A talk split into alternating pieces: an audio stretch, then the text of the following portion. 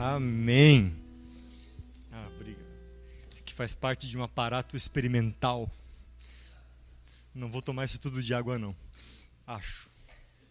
Boa noite. Boa noite. Bem. Bom, não foi combinado com a pastora Fran sobre semente, né? Ela falou ali sobre sementes. Não foi combinado falaremos sobre isso. Também não foi combinado com o louvor a música, a segunda ali, a última foi, mas a segunda não, sobre o. Meu Deus, esqueci qual foi a música. Só sei que na hora tinha te exaltar. E a te exaltar, eu estava pensando, pô, que legal. É que, assim, não se pede duas músicas assim, pedi uma, né? Não ia pedir duas, mas aí pensei, pô, se eu pudesse pedir duas, eu pediria te exaltar também. E aí fui ministrada a te exaltar, glória a Deus. Bom, os sete trovões, né? Esse é o título da palavra. É, o pastor Israel, na semana retrasada, semana passada, pediu para que eu ministrasse hoje. E ele falou, ele mencionou, né, você ministrou lá em Blue, né, um tempinho atrás, né, mês, faz um mês hoje, bom, exatamente um mês, né, 19 de agosto, contrário, que foi ministrado na Blue. Ele falou, por que você não ministra ah, na IF dia 18 de setembro? Só que eu sou meio literal demais, né? Minha esposa sabe disso. Sou meio literal demais. Então ele mencionou a palavra, o fato de eu ter ministrado na Iblu e o convite a ministrar aqui. Então eu pensei, vou pregar a mesma coisa que preguei na Iblu, porque eu acho que é assim que funciona. Só que aí, no mesmo dia, eu compartilhei com o pastor Israel uma palavra da Morning Star, que estava acontecendo no domingo passado. Ele falou: Olha, então você podia ministrar isso é, semana que vem. Aí pensei, bom, agora vou ter que dar uma reconfigurada na cabeça assim para ver o que, que, eu faço.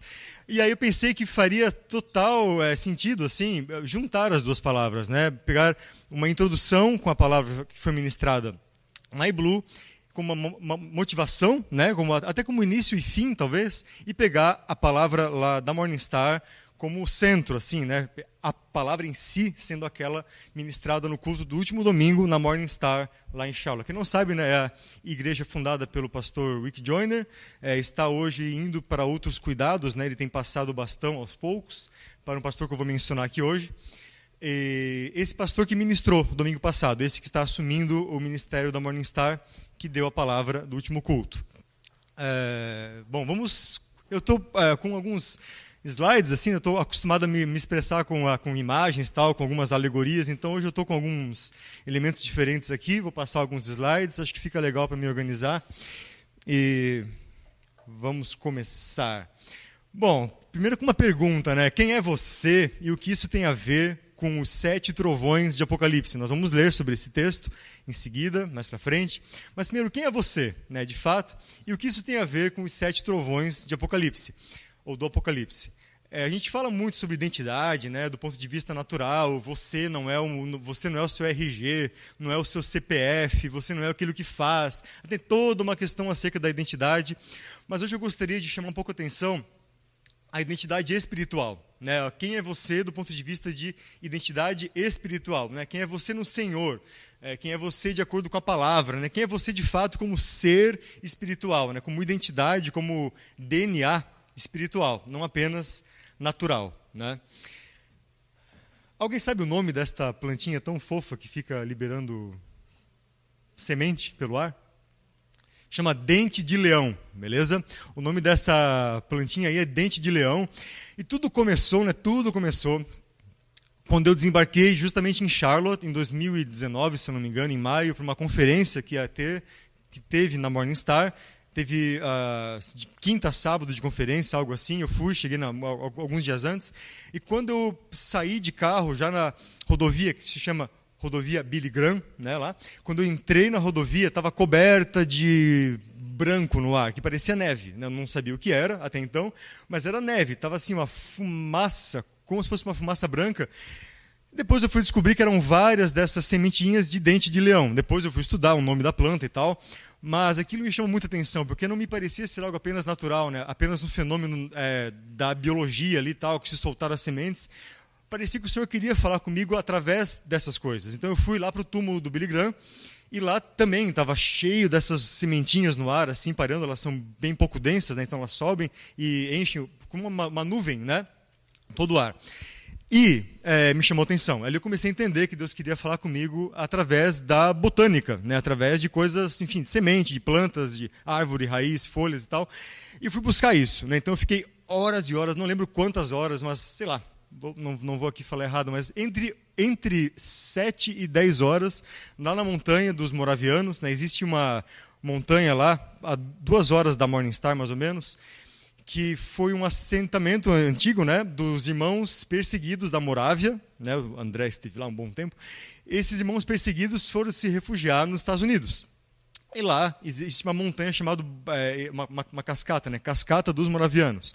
E lá tem uma montanha de oração, aberta assim, uma bênção, e fiquei lá um, horas e horas, de 7 a 10 horas lá, para entender o que o Senhor queria falar acerca da, uh, usando a botânica, né? E algumas coisas que eu entendi, não sei se todos estão vendo aí, mas tudo bem. Nossa, que, uma das coisas que eu entendi foi é, a relação que existe entre a nossa impressão digital, né, que relação há entre a nossa impressão digital e o desenho das folhas. Né, eu já tinha escutado, já, já tinha estudado, né, colégio e tal, que cada folha tem o seu desenho, nenhuma folha tem um desenho igual da outra, cada espécie, né, a folha da pitangueira, do abacate e tal, da manga, cada uma tem o, sua, o seu formato, o seu, o, seu, é, o seu padrão de nervação. Tem em algum lugar aí? O seu padrão de nervação. Né, cada folha tem o seu padrão de nervação. E isso me fez pensar no nosso padrão digital, né, da, da, nossa digital, do dedo, aqui. Eu achei que é uma coisa que tem, tinha tudo a ver, né? Se cada um de nós tem uma impressão digital única, cada folha tem a sua impressão digital, entre aspas, né, o seu desenho de nervação também único. Pensei, Deus, tem algo aí, né? há algo acontecendo aí foi quando então eu entendi que da mesma maneira que a nossa digital hoje abre tantas coisas, né, abre uma porta, né, tem os códigos e tal, essas fechaduras digitais, abre o nosso celular, abre o computador, a nossa identidade espiritual no Senhor também abre muitas portas, né? Você descobrir, ativar, né, desenvolver a identidade que você tem espiritual no Senhor abre portas, né? Em Apocalipse 2 tal fala sobre Filadélfia, sobre a melhor das sete igrejas da Ásia. E ali dizia, né, essa igreja e tal, é, a, sua, a, sua, humildade e tal, e reconhece que ah, o Senhor abre portas que só Ele depois pode fechar e fecha portas que depois só Ele pode abrir. E quando a gente destrava, né, é, na, caminha na nossa identidade espiritual, portas são destravadas que não são destravadas quando não desenvolvemos a nossa identidade espiritual. Então, muitas vezes nós oramos, clamamos, pedimos é, coisas específicas ao Senhor, Ele não vem, justamente porque nós estamos orando errado. Né? Ele fala: vocês não sabem orar, não sabem pedir, porque está nos faltando o desenvolver da identidade espiritual né, saber quem nós somos e caminhar em quem nós somos no Senhor, né, desenvolver quem nós somos de fato, não apenas o chamado, né? Ah, quem você é em Deus? Ah, eu sou um, sempre tem essa coisa, sou um é uma função, um cargo, mas a identidade no sentido de é, quem sou eu, que lugar eu ocupo no reino, que lugar. Que, às vezes você não precisa dar um nome para ele, não tem problema não saber dar nome, a gente vai até falar sobre isso depois. Não tem problema não saber dar nome a, a, a quem você é no Senhor, mas ter a noção, mesmo sem saber chamar. Lembra Paulo, quando foi ao terceiro céu, viu coisas que ele não conseguia expressar. Né? É, João viu coisas lá no Apocalipse que também não sabia expressar, não, sabia dar nome, e teve outras coisas ainda as quais ele, não, ele nem pôde falar né, o que ele viu. Então, você também não precisa saber expressar quem você é no Senhor, não precisa saber verbalizar isso, mas você precisa saber, ter uma noção. Eu sou isso, por mais que não saiba conceituar, porque às vezes não tem como mesmo, né? Nós sabemos que tem uma pedra escrita com o nome de cada um, né, no céu, e só o Senhor sabe o nome e tal. Assim é com a nossa identidade no Senhor. Se você não sabe nem qual é o seu nome no céu, não precisa também você saber qual é a sua identidade, saber explicar, escrever, né? Eu sou isso no Senhor. Mas ter um conceito, saber se portar, né? Ter princípios é, únicos, né, unívocos da sua identidade no Senhor, isso é necessário. Né? E que eu, que você e eu, né, lógico, que você e eu, começar por mim, saibamos quem somos o Senhor, mesmo que não saibamos conceituar, entendeu? A gente tem um problema, assim, é uma coisa normal do ser humano, né? Tem que dar nome, né? Adão tinha que dar nome aos animais, né? tinha que chamar. A gente tem essa coisa intrínseca no ser humano, né? De ter que dar conceitos. Meu Deus, você vê lá, esqueci o nome, né? Quando se nomeia os pássaros, a ornitou alguma coisa, né? Os pássaros têm um nome de tem que dar nome, todas as espécies, e quando descobre, tem que dar nome. No Senhor, não precisa, basta saber que existe, né? que você tem uma identidade separada no Senhor, e mais importante é que você saiba é, agir nisso, saber as consequências de ter uma identidade no Senhor. Amém? Tá? Ficou um pouco claro? Não precisa saber dar nome. Ah, no Senhor eu sou isso. Basta que você saiba como se portar, os princípios que você tem desenhados do Senhor para você, já é um grande passo, para mim e para você. É, aqui, bom, eu falei, né? Então, uh, aqui tem questões acerca da genética de Deus, né? Se nós somos filhos de Deus, nós é, recebemos uma genética de Deus, né? Somos filhos, né? Ele fala sobre uma adoção, mas é mais do que isso, né? Nós somos feitos filhos, enxertados na videira. E quando somos enxertados na videira, né? Como uma, uma árvore dessa, uma, uma dessas plantas, enxertados, nós é, recebemos a seiva, né? recebemos da identidade uh, espiritual que tem no Senhor. Né? Existe uma. Cada um de nós aqui recebeu uma porção do DNA, do, do, genoma, né, do mapeamento genético de Deus específica. Né? Um pegou um gene de Deus, outro pegou outro gene. Quando nós combinamos cada um desses genes, nós formamos o corpo de Cristo. Amém? Não é uma seca assim, porque pensa comigo, né? O corpo humano é limitado, né? Ele é limitado, assim, tem um número finito, né, fixo de membros e tal, dedos, músculos vai esgotar, né? Não é todo crente, ah, cada um é um nervinho, não vai dar espaço, né? A gente tem um número aí, sei lá, milhões de componentes no corpo, tem bilhões de crentes, de, filhos de Deus. Não, não tem como um nervinho do corpo de Cristo ser, mas tem como um gene ser. A gente pode entender que a genética de Deus é infinita. A nossa é finita. O nosso corpo é formado por uma quantidade finita né, de, de genes. Deus não é, Deus é infinito. Então, cada um de nós carrega uma parte, uma porção do, da, da, da genética de Deus. E essa porção é necessário que nós é, usemos como caminho. Né? É necessário que nós caminhemos nessa porção genética de Deus que carregamos. Aí, começo a entender que Deus costura uma teia. Né? Deus costura uma teia, tudo que ele faz é conectado, tudo que ele faz está ligado. A gente vai falar depois da morte da rainha, um monte de coisa. Tudo que Deus faz é conectado, nada passa. Né? Deus não deixa pontas soltas. Né? Se não vê que nessa teia, pontas soltas. As aranhas não deixam pontas soltas, que elas aprenderam né? de Deus aí, o, seu Criador, a não deixar pontas soltas. Deus não deixa pontas soltas. E o desenho da teia me chama atenção porque ele é muito parecido com o desenho da nossa digital. Né? Nossa digital tem um padrão aí de, de teia, algo meio enredado aí, que lembra um pouco o formato de uma teia. Beleza? Tudo que Deus faz está ligado. E no silêncio, o Senhor está construindo uma teia que conecta todas as coisas. Né? Ele faz isso no silêncio. Esse silêncio será quebrado, glória a Deus por isso, mas por enquanto, Deus está construindo uma cidade. Né? A gente vê as escrituras falam sobre isso, é, os livros que nós ali temos, né, já fazendo uma propaganda lá do Rick Joyner, falam sobre a cidade que Deus está construindo. Ele constrói hoje no silêncio uma cidade. Né? Um, ele constrói um mistério. Nós não sabemos de fato o que se passa, o que Deus está construindo. Falaremos sobre isso em seguida, não quero me demorar muito nessa parte aqui. É, o Senhor opera em ciclos, da mesma maneira que as árvores têm ciclos, né? outono, inverno, primavera, verão e tal, tem ciclos. Deus opera em ciclos conosco. Lembra daquele cego que, quando ele passou a enxergar, ele via árvores, né? achava que os homens eram árvores. Né? Então, nós somos como árvores, né? e Deus opera conosco em ciclos, né? em, em estações. Árvores obedecem a ciclos. Aqui, Mateus 7,16 fala. É, a gente pode até abrir rapidamente aí. Mateus 7,16. Mateus, a minha versão é diferentona aí, mas Mateus 7,16. É, aí. Vocês os reconhecerão pelo fruto. Pode alguém colher uvas de espinheiros ou figos de plantas espinhosas? Toda árvore saudável produz bom fruto. Né? Fruto, cada árvore produz o seu fruto. E os frutos vêm das folhas e das flores, né? Os frutos não nascem espontaneamente, nasceu um fruto sozinho. Foi toda uma geração que levou tempo no silêncio, amém, para que o fruto fosse gerado. Então tem a seiva que alimenta a folha e vem a flor, né, que é o órgão reprodutor, que vem aí continua a vir a seiva, vem os nutrientes, de repente vem o fruto, né? Vem o fruto. Cada árvore tem o seu fruto. Amém? Cada um de nós também tem os seus frutos. Seremos reconhecidos pelos nossos frutos. Assim como as árvores são reconhecidas pelos seus frutos. Você pode não reconhecer a folha da pitangueira, diferenciá-la da folha da goiabeira. O tronco da goiabeira é bem diferente do tronco da pitangueira. Bem, é uma árvore totalmente diferente, mas uma pessoa pode olhar desavisada e não saber diferenciar.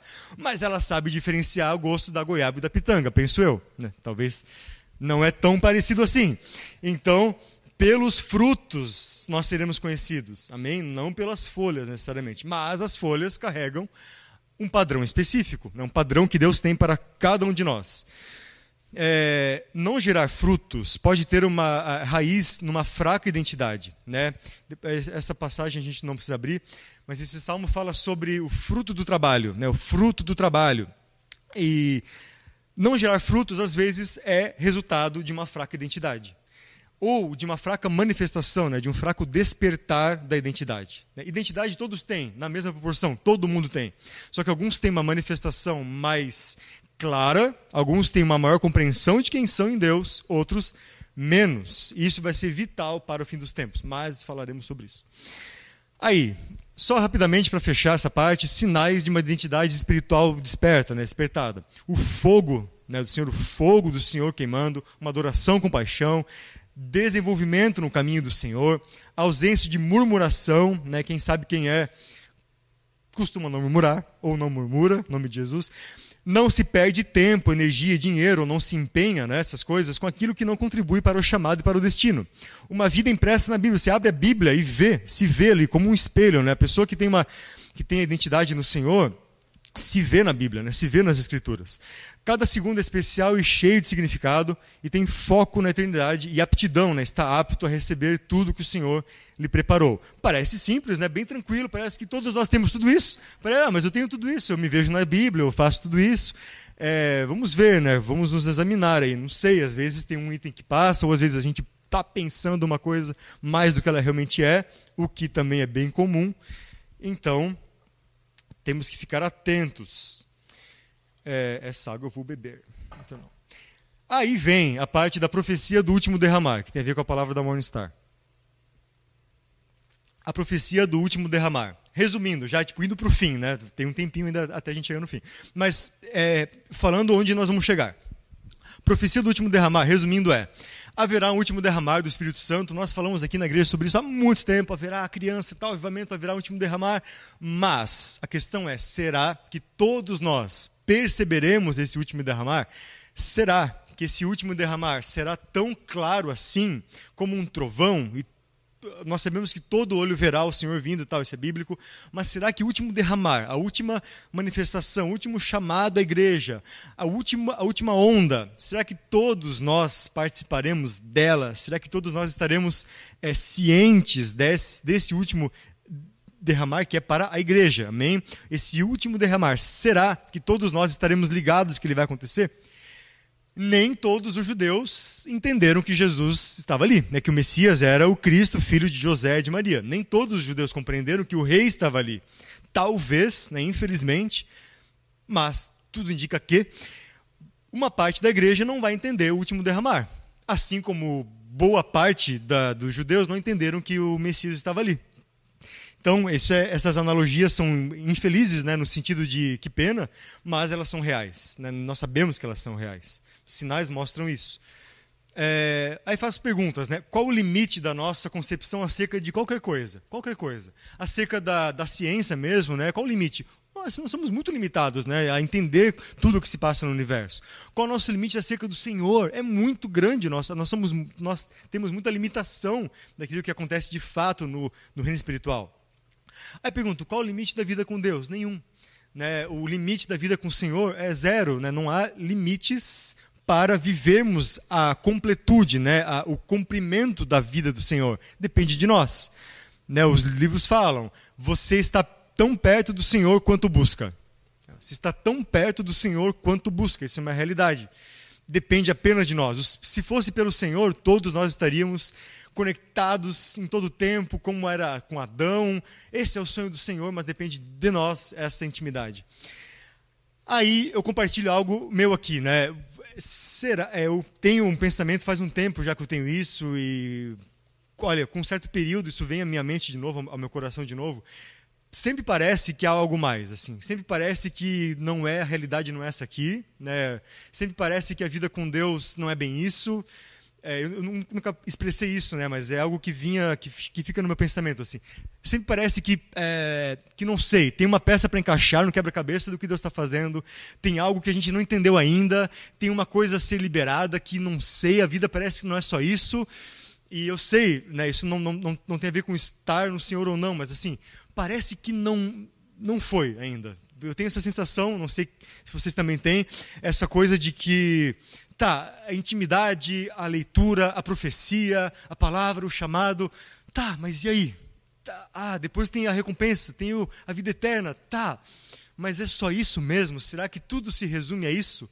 E aí a gente começa a ver na palavra que há 22 é, citações acerca do mistério, de um mistério que está para ser revelado. Né? Ou segredo, ou mistério. Tem apenas, é pouco, né? na toda palavra, uma, não sei qual é o termo hebraico para isso, mas tem algo que remete a mistério 22 vezes que ocorre na Bíblia, do começo ao fim. E esse mistério está para ser revelado. É, esse mistério da completude das promessas de Deus, de quem é Deus, de como são as coisas, como funciona, o que é o Espírito, o que é. E eu fiquei um pouco mais tranquilo ao saber que, que bom, existe então algo que vai acontecer. Nós vamos um dia entender é, que a vida com Deus não é só isso, que nós estamos acostumados ou que nós estamos esperando, imaginando. A palavra diz: é, nem olhos viram, nem ouvidos ouviram, nem sequer conjecturou, nem sequer imaginou pensamentos mais altos. Então, há algo além. Há algo além. Será que a manifestação do Senhor já começou sobre a terra? Fica pensando, será que já começou? Será que ele realmente já começou a se manifestar? Ou será que, como diz a palavra, né? Ah, como as ondas cobrem o mar, né, como a água cobre a terra, etc., a glória do Senhor também cobrirá. Isso está por vir. Né? Então faça a pergunta: e será? E, e se a manifestação dele ainda não começou? Há um mistério então a ser revelado pelos sete trovões. Fazendo só um parênteses antes de chegar nos sete trovões, queria falar sobre alguns ciclos, tem, tem tudo a ver, essa, essa ordem de propósito, né? Vocês vão entender tem um, um ciclo, mais um ciclo do Senhor, agora acerca da história, né, que relaciona a monarquia britânica com a república norte-americana. Olha só que loucura, isso é uma palavra lá daí da Morningstar. Em, no ano de 1979, a Margaret Thatcher era a primeira-ministra britânica. E o presidente dos Estados Unidos era o Jimmy Carter, beleza? Jimmy Carter nos Estados Unidos, democrata, e a primeira-ministra Margaret Thatcher. Bem, os Estados Unidos, nessa época, estavam passando por muita crise. Crise energética, crise de gasolina, crise política, crise financeira, inflação, bem parecido com o que, eles com o que todos nós estamos passando hoje, mas lá muito mais do que nós.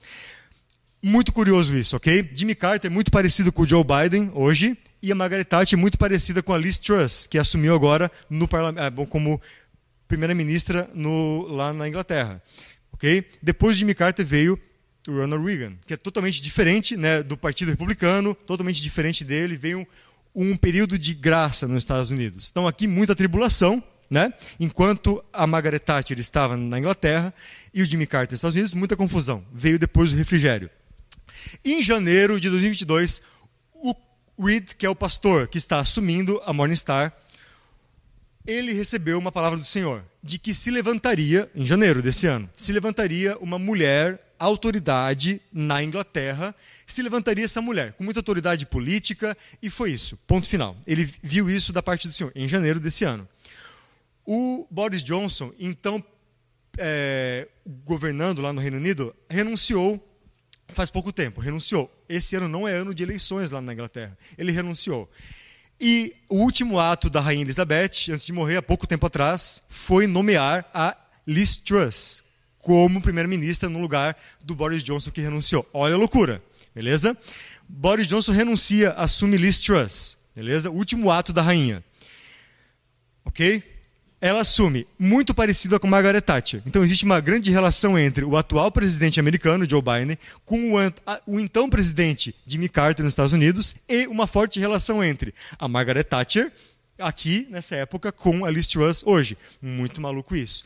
E muito emblemático. Né? A gente teve uma semana passada, 7 de setembro, rainha morre. Rainha, na terça-feira, ela nomeia a Liz Truss, morre não sei quando que foi, foi de Na quinta? Na terça ela nomeia, na quinta ela falece. Aí o último comunicado, o último pronunciamento da rainha foi para o Brasil. Felicitações pela nossa independência. O último, último ato dela foi esse, se dirigindo né, ao nosso governo e ao nosso país. Tudo muito curioso. Nós estamos vivendo ainda resquícios do coronavírus. Corona quer dizer coroa. Né? Isso foi uma coisa que eu estava lembrando hoje. Estava ali digitando. Pensei, meu Deus, o coronavírus. Corona quer dizer coroa. E a coroa passou para está passando para uma outra cabeça, né? A monarquia mais relevante do mundo todo, de todos os tempos, se não da era moderna, a coroa está passando para uma outra cabeça, para o Ray Charles. Muito maluco isso também, né? em meio ao coronavírus. É, até dizem né, que é, morreu a rainha e agora tem que avisar as abelhas. Vira esse papo aí. E aí eu, eu, escutei essa piada no, no CrossFit esses dias. Aí eu falei, pois é, o Zangão assumiu, né? Mas depois eu pensei que, que era, foi o, o Zangado, né? É meio zangado o homem. Aí, se o Zangão tivesse assumido, ainda menos mal, mas quem assumiu foi o Zangado, pensei eu. Aí, olha só que loucura. Esse, essa é a última foto da rainha, beleza? Com a Liz Truss, primeira-ministra. Última foto dela. Foi essa aí. O nome da Liz Truss é Mary Elizabeth, okay? que nem a nossa pastora. O nome da rainha, Elizabeth Mary. Aí começa, olha que coincidência, que legal, né? Pô, uma Elizabeth, tá dando posse a uma outra Elizabeth. Pô, Mary Elizabeth, Elizabeth Mary. Muito curioso, né? Aí, a palavra lá da Morningstar estava em inglês. Pô, Elizabeth, Elizabeth, mas tudo bem, achei coincidência. Tal. Eu pensei, será que Elizabeth não é a forma é, em inglês de Isabel? Aí eu fui pesquisar e era mesmo, né? Ele falando ali, da, o, povo assim no culto, todo uau, uau, e eu meio assim, pô, mas aí eu fui entender. Isabel, em português, Elizabeth em inglês. Aí eu comecei a entender. Por quê? Maria, aqui, assume recebendo a posse de Isabel, né? Isso não é a primeira vez que acontece na história. Né? Uma Maria recebendo aí a bênção de uma Isabel. Né? Houve um período ali, no ano, ano sei lá, 2 a.C., né? 1 a.C., período quando a Isabel, mãe de João Batista, uh, e Maria, uma, enfim, tudo bem, você já sabe a história, né? Maria, mãe de Jesus, a Isabel, mãe de João Batista, teve, teve aquela questão toda do ventre, e os dois se comunicavam no ventre, aquela coisa muito profética ali, Jesus com João Batista. E então vem a revelação acerca disso, né? Poxa, Aí é uma questão profética. Né?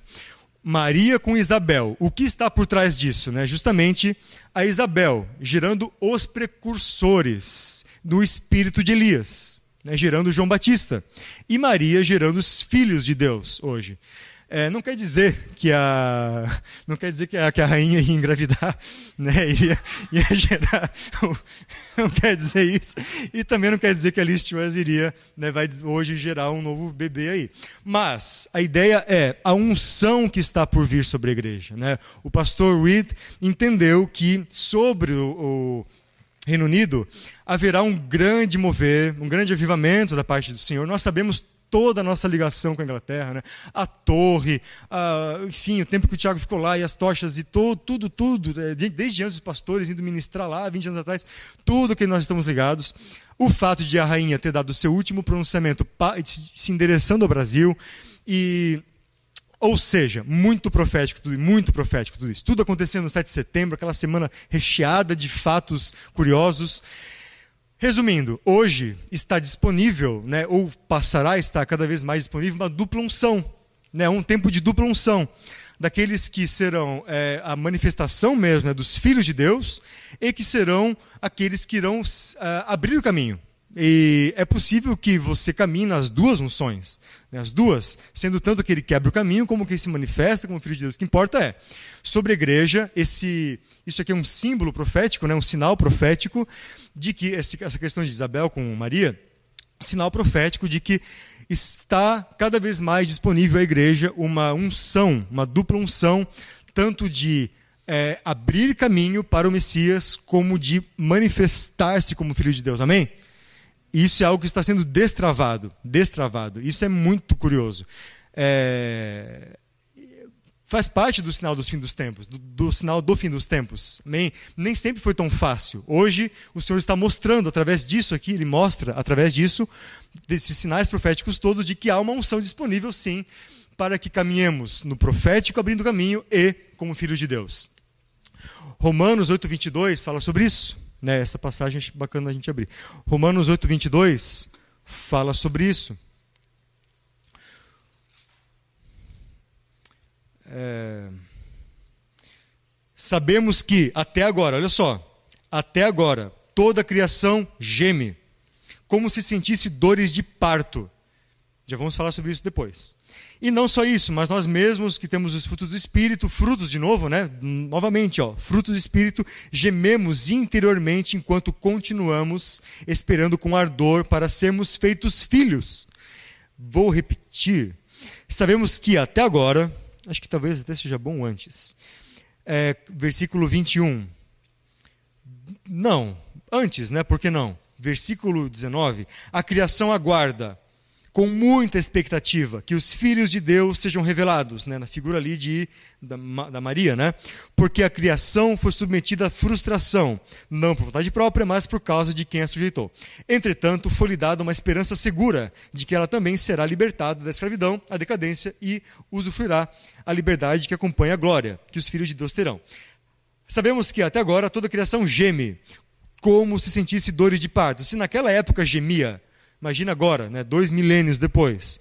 E não só isso, mas nós mesmos que temos os primeiros frutos do Espírito gememos interiormente enquanto continuamos esperando com ardor para sermos feitos filhos. Isso é, temos o corpo redimido e libertado. Isso é muito forte, amém? Isso é muito forte. É a característica de filhos, né? Tem pessoas que são filhos, mas se uh, recusam a se parecerem com os pais ou não querem, as, não querem ter tais características. Nós, como filhos de Deus, temos o arbítrio, temos a opção de não manifestarmos o Senhor. Não é porque somos filhos do Senhor que vamos necessariamente manifestar quem Ele é mas agora está disponível, está sendo cada vez mais disponível, liberada uma unção para que nós caminhemos nessa manifestação, suprindo o gemido da criação pela glória de Deus. Né? Cristo em nós, a esperança da glória. Cristo em nós, a manifestação da glória. E então vem Apocalipse 10. Então vem Apocalipse 10. Apocalipse 10. Então vi outro anjo poderoso descendo do céu. Ele estava envolto em uma nuvem e havia um arco-íris. Arco-íris sempre significa, né, sim, uma, uma aliança, sim, mas também a completude, né, a, o cumprimento das coisas acima de sua cabeça. Sua face era como o sol, suas pernas como colunas de fogo. Ele segurava um pequeno rolo que estava aberto em sua mão colocou o pé direito sobre o mar e o pé esquerdo sobre a terra, e deu um alto brado, como o rugido de um leão. Isso me remeteu lá à plantinha do dente de leão, lá de trás. Quando ele bradou, soaram sete trovões, com vozes que falavam. Quando os sete trovões falaram, eu estava prestes a escrever, mas ouvi uma voz do céu dizer: Cele o que disseram os sete trovões, e não escreva. Não escreva. Então o que eu tinha visto, em pé sobre o mar, levantou a mão e aí as coisas continuam, mas não, não quero perder muito aqui. Ó. Sete trovões bradaram. Amém? E esses sete trovões são os sons do céu, que despertarão o DNA dos filhos de Deus. São os, os trovões que despertarão quem nós somos o Senhor. De fato, quem você e eu somos o Senhor será desperto pelos sete trovões. É, eles anunciam, esses trovões, que as obras maiores, a autoridade da igreja, a manifestação dos filhos não irão mais demorar, não irão mais demorar. Eles anunciam, está por vir, está por vir, né? O milênio, o nosso, enfim, a nossa autoridade no Senhor. Vamos ser francos, né? Vamos ser sinceros. Não importa, a igreja, aos nossos olhos, a gente percebe que a igreja hoje não tem ainda sobre o mundo a autoridade que foi chamada a ter nós temos espiritualmente. Né? Assim como o povo tinha a terra, mas não foi ainda, é, não, mas não foi conquistar, né? não foi receber a terra. Nós temos autoridade, mas nós não manifestamos. Mas, ao bradar desses sete trovões de Apocalipse 10, que estão por vir, né, que estão por ser liberados, nós assumiremos essa identidade e poderemos então fazer as obras maiores do Senhor. Né, vamos ser francos, não temos feito, nem as nem menores às vezes, nem metade delas. Nós não temos feito, igreja, não nós aqui, mas a igreja no mundo. ainda não tem feito como todas essas obras. Nós escutamos algo aqui e ali, de vez em quando e tal, mas não nos movemos assim, ainda mais vamos nos mover. Amém? Iremos nos mover, isso vai acontecer. Isso vai acontecer. A questão é que talvez não aconteça com todos. É né? por isso que tem essa taça aqui. Por que tem essa taça aqui? Deixa eu colocar um pouco de água nela. Vamos fazer uma coisa aqui. Alguém pode se voluntariar, por favor, segurar o microfone, pode ser? Alguém pode vir aí me ajudar? Obrigado, pastor. Vamos lá. Aqui, peraí, deixa eu só botar aqui. Aqui, aqui.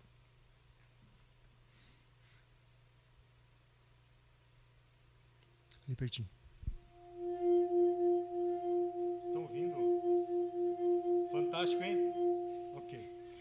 Agora o copo. Pastor, por favor. Sonzeira, hein? Agora a taça de novo.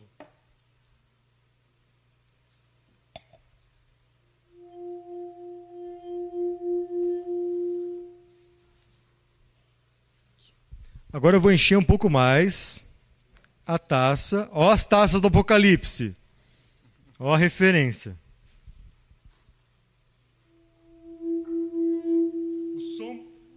o som mudou, ficou mais grave ou mais agudo? Mais boa, grossão ou mais fininho? Mais grossão, mais gravizão. Beleza? Mais robusto. Vou encher mais um pouquinho. Daqui a pouco eu vou quebrar essa taça, eu acho. Tá vibrando tudo aqui, tô com medo.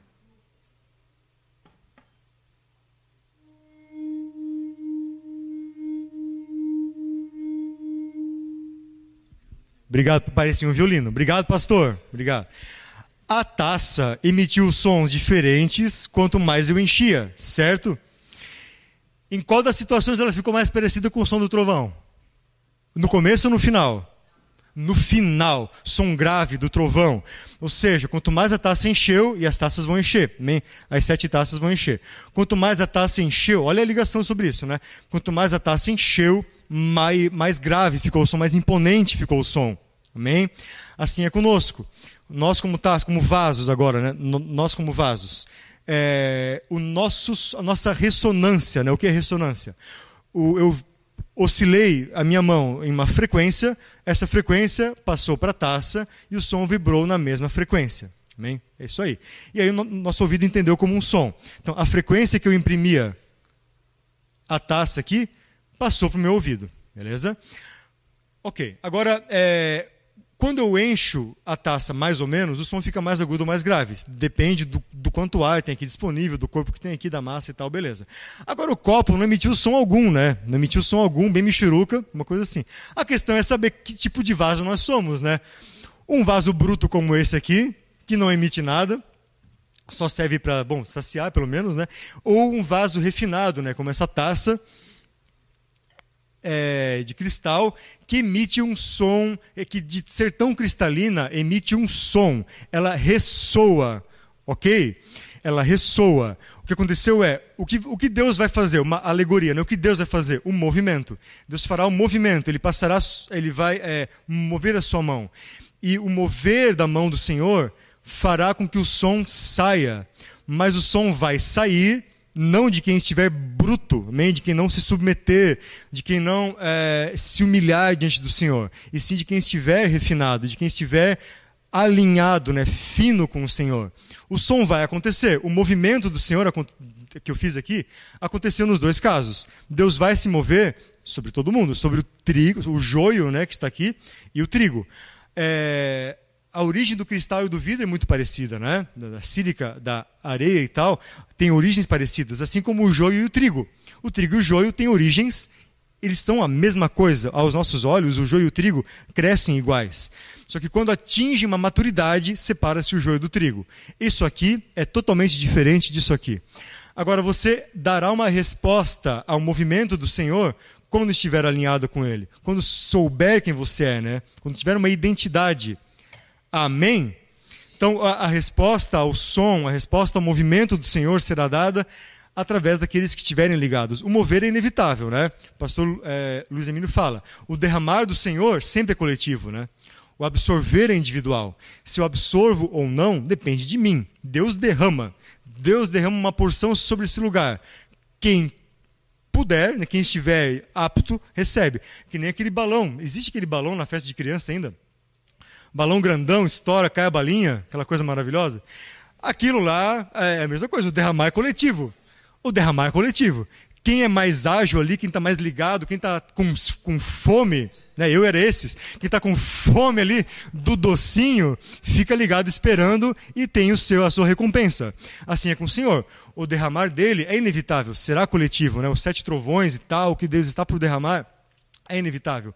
Agora, nem todos vão absorver. Por mais que tenha uma natureza semelhante, quem se deixou refinar, quem se deixou alinhar com o Senhor, manifestará, né? É, reverberará, é, reverberará né? ressoará esse som. Quando nós achamos que temos todas as respostas, né, tem um ditado que fala: a vida muda as perguntas, né, mas na verdade, quando nós achamos que temos todas as respostas, vem Deus e muda todas as perguntas. Ele nunca deseja que nós fiquemos confinados numa caixinha, toda, toda previsível. Eu sei como funciona, eu sei de que maneira as coisas vão ser e como dar certo. Deus não tem isso para nós. Ele tem novidades. Então ele sempre vai mudar as perguntas e vai nos adequar aos seus novos mistérios. A igreja nunca, atenção aqui, né? A igreja nunca experimentou que os trovões irão anunciar. Está contido nesses trovões a grande autoridade que Deus tem a ministrar sobre a igreja, os seus sonhos, né, de ministério, os seus sonhos de filho, né? Você é apaixonado pelo Senhor, os sonhos que você tem, mas que você não sabe expressar, você não consegue caminhar nisso. Esses sonhos serão é, despertados, serão avivados com os sete trovões. Isso vai acontecer. Então não desista, né?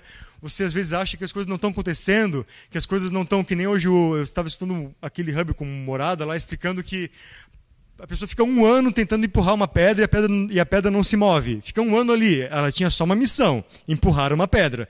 Ela ficou um ano empurrando a pedra, a pedra não se moveu e ela vai falar com o Senhor, né? com Deus, poxa, Senhor, né? o Senhor me deu uma missão aqui, empurrar essa pedra, fui obediente, a pedra não se moveu, eu sou incompetente, eu não sirvo pra, nem para empurrar uma pedra, quanto mais para fazer algo. Aí o Senhor fala, né? agora tira essa camisa, vai se olhar no espelho, você está mais forte do que antes, né? você tem músculos que não tinha antes. É assim que o Senhor tem feito conosco. Muitas vezes nós temos, ano após ano, insistido nos nossos, é, nas nossas ah, comissões da parte do Senhor, fazendo o que Ele disse para fazer e não vemos resultado. Estamos, né? Parece que ah, dando os murros ponta de faca, não gosto muito dessa expressão porque me lembra sangue, corte, essas coisas aí, é uma expressão muito ruim, mas tudo bem. Estamos fazendo coisas por obediência e não vemos resultado mas os frutos da obediência serão vistos. Amém? Os frutos da obediência nunca falharão, irão e sim alimentar as pessoas e por eles você, será, você e eu seremos conhecidos. Então, se a obediência ao Senhor não está movendo uma pedra, ela está movendo a sua força, né? o seu espírito está sendo fortalecido. É, quando a voz do leão bradar, todas as promessas escondidas emergirão. Né? Tudo que está escondido desde as antigas gerações eclodirá. Né? Quem é digno de abrir o selo? Né? A impressão digital. Quem é digno de abrir o selo? É o... Quem é digno de abrir o selo? O cordeiro é digno de abrir o selo. Só ele tem a chave, ele tem a impressão digital né, de abrir o selo. Só ele pode fazer isso. É, já estou finalizando reconhecerá, como eu botei aqui, né, os trovões, quem estiver apto a ressoar, quem tiver despertado o seu dinheiro. É vital que hoje, você e eu, tenhamos a noção, o despertar de quem somos o Senhor. Isso vem com o quê? Né, o que desperta o nosso DNA no Senhor? A intimidade. Né, nós carregamos uma genética de Deus no nosso espírito. A intimidade com Ele, conhecê-lo melhor, nos fará nos conhecer melhor a porção dele que é em nós. Porque você tem porções do Senhor e eu tenho porções do Senhor que eu não sei que tenho. Tem coisas que eu tenho do Senhor e você tem que nós não sabemos que, carregamos. Mas quando nós estamos na presença, quando nós gastamos tempo, investimos tempo para buscar, para estar com o Senhor, essa a genética, ela eclode, ela vem à tona, ela, ela fica mais clara. E a, a, a intimidade, o, o, buscar do Senhor no secreto, revela quem nós somos nele. Revela as porções escondidas dele que estão em nós. Há coisas escondidas em nós, dele o mais importante sempre será manter o mais importante como sendo o mais importante. Está nos livros ali, né? O mais importante é manter o mais importante sendo o mais importante. Mais importante é o Senhor. Mais importante é Ele, é a fragrância, é o, o, o cheiro, é a presença dEle, é o, a voz do Senhor, é Ele, Ele como um todo. Né? Ah, todas as dez virgens estavam quando o noivo chegou. Elas estavam, elas estavam. Algumas, metade estava ligada, a outra não. Mas elas estavam ali. Algumas estavam dormindo, outras estavam na expectativa. O Senhor chegou para as 20. Né? O Senhor chegou para todas elas, mas apenas metade. Eu quero muito que não seja metade da igreja apenas, que ela viver aquilo que o Senhor tem. Né? Quero que to todos né, vivam. Mas as coisas indicam que não vai ser bem assim. Mas sejamos nós aqueles que daremos a resposta, né? que estaremos à porta com a candeia, né? esperando o noivo e aquela expectativa de que o noivo está vindo essa paixão precisa crescer em nossos corações. Né? Tem muitas coisas para falar, mas eu não, não, quero me estender tanto, a gente tem que orar. É, mas é importante ver sobre Colossenses 1,26. Colossenses 1,26. Uh, isso me ajudou a ter uma resposta daquelas indagações de que será que a vida com Deus é só isso? Será que não tem algo escondido aí? E Colossenses 1:26, olha só, rapidinho. O trabalho é tornar completamente conhecida a mensagem de. Olha isso. O trabalho é tornar completamente conhecida a mensagem de Deus. Isso não é. Entenda uma coisa. A Bíblia não é algo que ficou ali Paulo falando para o pessoal de Colosso. Ó, Falem tudo o que tem que falar, tá? Beleza, isso é verdade. Mas agora, para os nossos dias, profeticamente falando, o nosso trabalho, né? Seremos, lembra, nos alimentaremos do fruto do nosso trabalho. O trabalho é tornar completamente conhecida a mensagem de Deus. Completamente é algo muito forte, mas essa é a nossa comissão é, o, o, o, cordeiro hoje, é, Jesus não virá mais como um cordeiro, e sim como um leão. As palavras dele não serão mais apenas sementes de uma plantinha dente de leão, elas serão um fruto com todo nutriente. Entenda isso.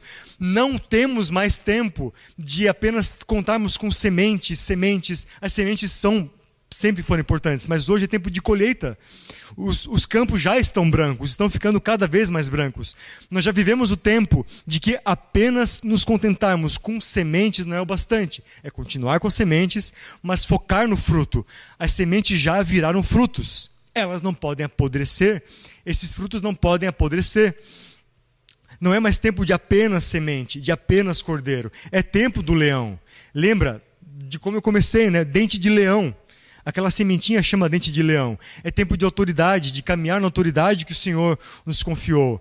É tempo de manifestarmos o fruto, o fruto do Espírito e o, o fruto de fato daquilo que o Senhor colocou em nossas vidas como semente. Ah, tem algo está sendo gerado no meu coração. Amém. Algo está sendo gerado no seu coração, no, no meu coração, isso é bom. Mas chegou o tempo. Os sete trovões anunciam que chegou o tempo de aquilo que está sendo gerado no coração se tornar uma substância, se tornar algo, se tornar palpável. O encontro Maria, Isabel, dores de parto, não é tempo apenas mais da semente, do embrião, o menino que está por vir, a, a promessa, a palavra, é tempo de cumprimento. Nós temos todo mês orado pela colheita não é à toa. Temos orado 24 horas todo mês aqui por isso. É tempo do cumprimento. É tempo do gerar tempo da substância. Porque quando o Senhor aparecer, nós seremos semelhantes a Ele, diz a, diz a, diz a Bíblia. Quando Ele aparecer, nós seremos semelhantes a Ele. E o que é esse mistério? É a completude de todo o potencial de Cristo em nós. Todo o potencial de Cristo em nós. Este, quem lembra da física aí, este copo tem um potencial, uma energia potencial. Quando ele está em cima da mesa, ele não tem mais potencial. Ele já caiu. Quando ele está aqui, ele tem um potencial, ele pode cair. Se eu soltar esse copo, ele vai cair. Ele tem um potencial de queda. Mas se eu não soltar, esse potencial vai ser potencial para sempre, até o fim dos tempos. Quando eu solto, ele vira velocidade, ele vira movimento. Então, temos hoje, ah, eu tenho um potencial, fulano tem potencial, amém. Mas já chegou o tempo de potencial, pelo menos, começar a virar movimento. De potencial começar a virar substância para as nações. Né? Amós diz sobre a fome nos últimos dias, fome da palavra, fome da palavra do Senhor. Nós temos alimento para levar aos famintos espirituais. Ah, bom, aqui falar das sete igrejas não vem ao caso, preciso uh, finalizar. Uh, se o louvor quiser, uh, puder aos poucos ir ligando ali o som já, pode, por favor. rapidamente, só para fechar mesmo, né? As partes do templo, o átrio, o santo lugar, o santo dos santos. Né? Eu fiquei hoje maravilhado com uma palavra, porque eu, eu continuei hoje a ler essa palavra, a ouvir essa palavra tem o um livro, né, ali do, do ato escondido em Betel. Aí depois eu pretendo, em nome de Jesus, né, fazer uma, um, um, vínculo com o Santo Lugar, depois com o Santo dos Santos. E ele falando hoje sobre o Santo dos Santos, ele falou: não é mais tempo do Santo Lugar. Assim como não é mais tempo apenas de semente, não é mais tempo apenas do cordeiro, não é mais tempo do Santo Lugar, é tempo do Santo dos Santos, do íntimo, do íntimo. A, a igreja passou por uma reforma muito grande que significa o átrio, lá com a igreja do início, com a igreja do começo dos tempos, né, com, com João, com Pedro tal, lá no iníciozinho foi a grande reforma. Vou deixar o judaísmo e vou ser cristão, né? vou assumir a identidade do Cristo, vou ser do caminho, né? da seita do caminho que eles falavam na época, do caminho, vou ser do caminho. Essa foi a grande reforma do átrio. Depois veio com Lutero a reforma do santo lugar e hoje nós vivemos o tempo da terceira grande reforma, que é a reforma do Santo dos Santos. Amém? Que é a reforma quando o véu se rompe. Quando o véu rompe, o véu, que véu? O véu da nossa mente, o véu da nossa compreensão de quem é o Senhor.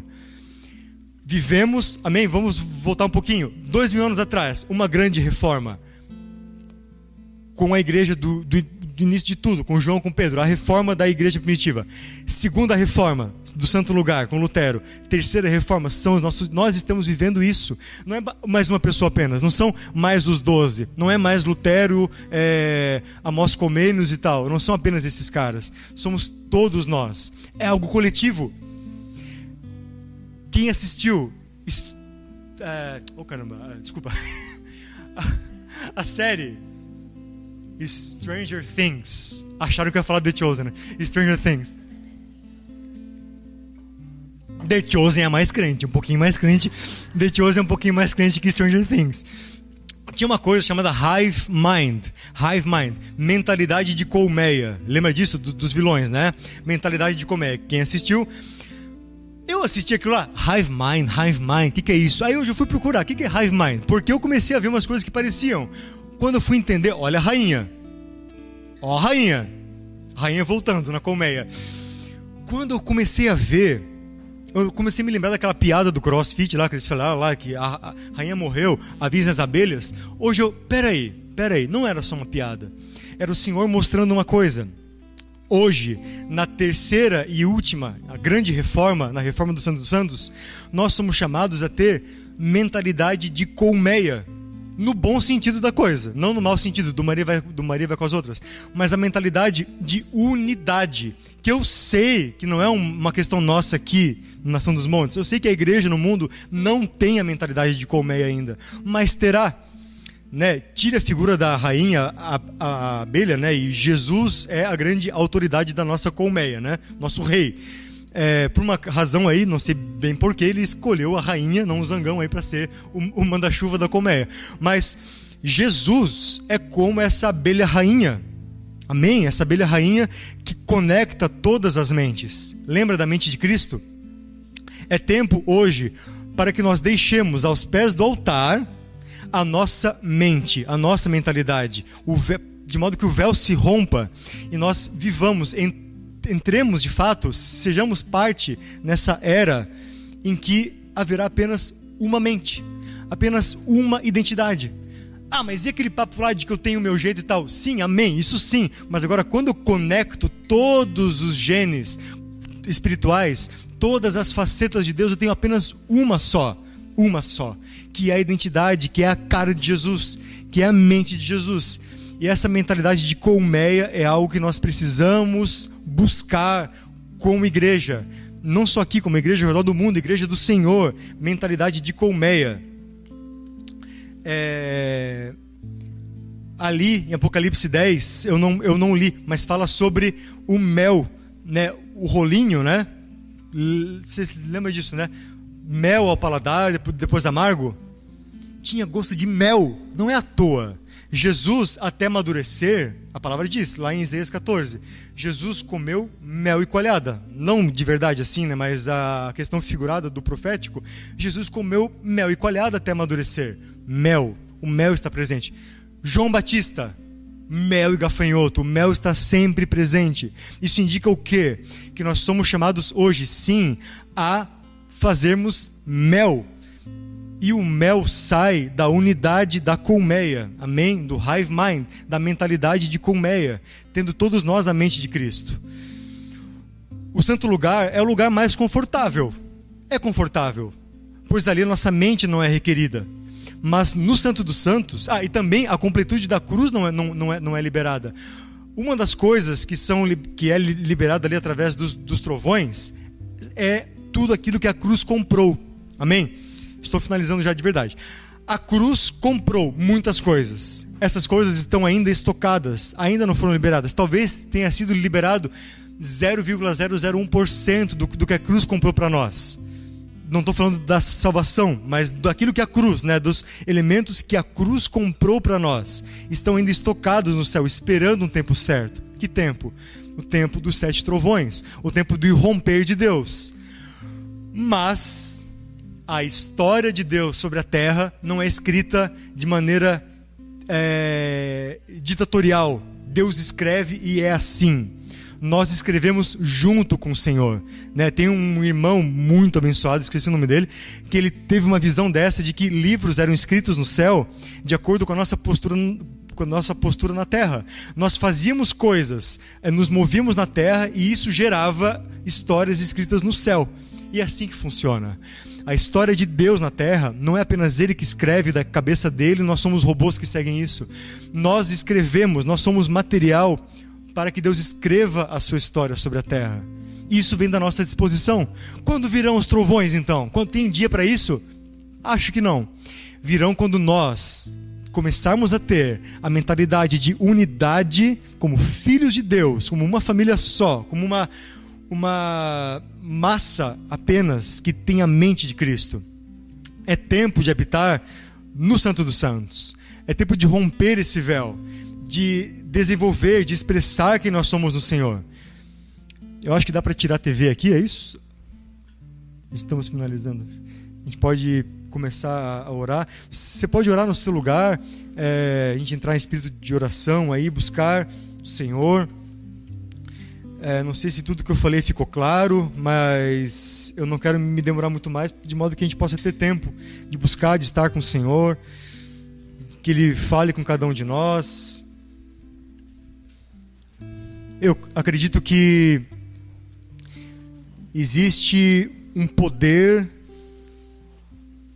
a ser liberado especificamente sobre cada um de nós, de mim, de cada um que está aqui, um poder da parte do Senhor uma porção específica, não apenas de palavra, não apenas de revelação, mas um poder mesmo. A, a, a Bíblia diz que nós somos é, um reino de sacerdotes, um sacerdócio real. Então cada um tem uma autoridade no Senhor. Cada um tem uma autoridade, ele compartilha a sua realeza com cada um de nós, ele compartilha a sua majestade com cada um de nós.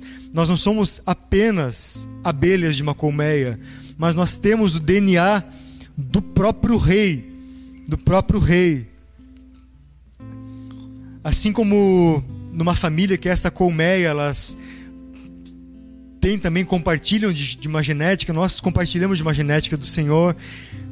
E isso está em nós, mas precisa ser rompido, precisa ser quebrado. Esse silêncio em nossas vidas há de ser rompido pelos sete trovões. Amém, Jesus. Eu oro para que nesse momento, Deus, o Senhor tenha total liberdade em nossas vidas, tenha total fluir aqui, Jesus. Nós estamos aqui apenas pelo Senhor. Estamos aqui apenas por Ti. Nós queremos, Jesus, ter a Tua mente, nos mover em quem o Senhor é e expressar e manifestar aquilo que do Senhor há em nós, até que a nossa taça esteja cheia de quem tu és, Deus, e o som que nós ressoemos seja o som do Senhor, não mais um estilhaço, não apenas não um sino que retina, não um som é, áspero, Deus, mas um som aveludado do Senhor, até que sejamos cheios dessa identidade, Deus. Amém.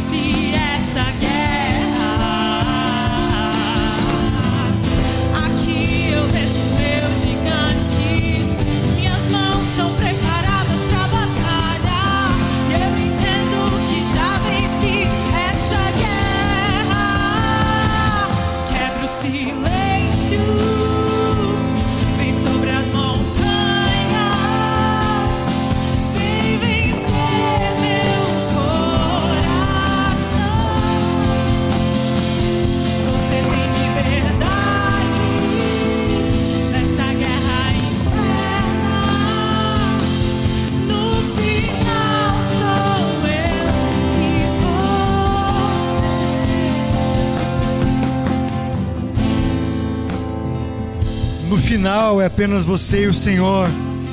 E você não é o que as circunstâncias te falaram que você é. Você não é as suas decepções. Você não é os seus traumas. Você não é os seus medos e as suas inseguranças. Você não é as suas limitações. Você não é o bullying que você sofreu. Você não é a adversidade que você enfrentou. Você não é aquilo que os seus sofrimentos te moldaram. Você não é isso. Você é um guerreiro uma guerreira.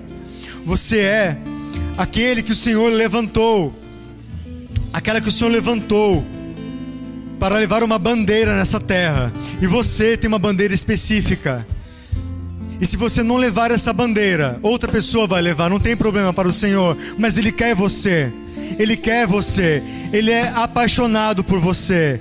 Então não deixe a sua espada guardada.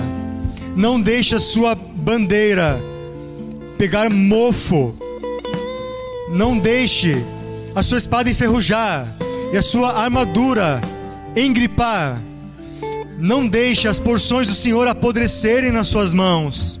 Você tem um chamado, você tem uma identidade no Senhor que ninguém mais tem. Algo que vai completar a porção da atuação dele nessa terra.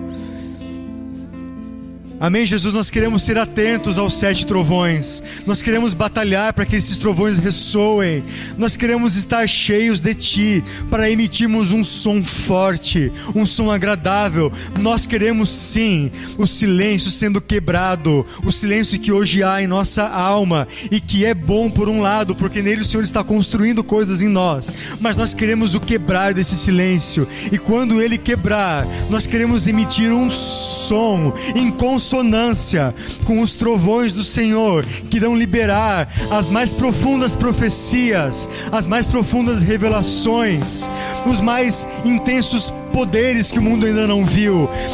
Deus, nós queremos ser parte disso.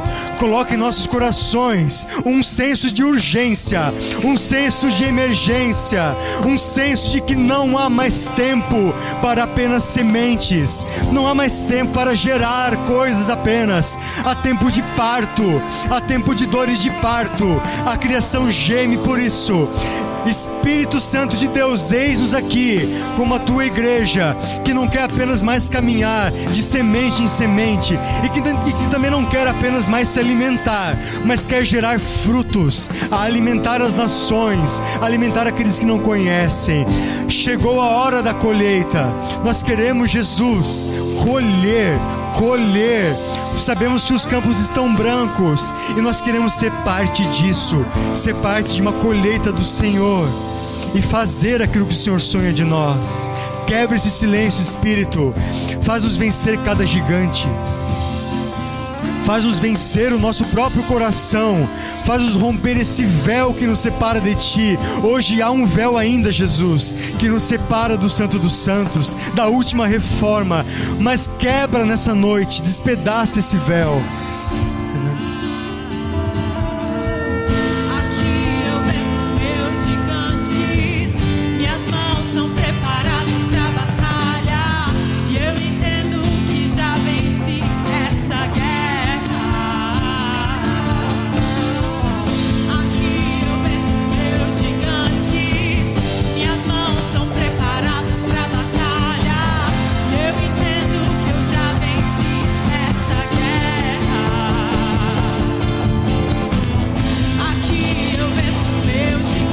diz: Minhas mãos são preparadas para batalha. E eu entendo que já venci essa guerra. Aqui eu vejo os meus gigantes. Minhas mãos são preparadas para batalha.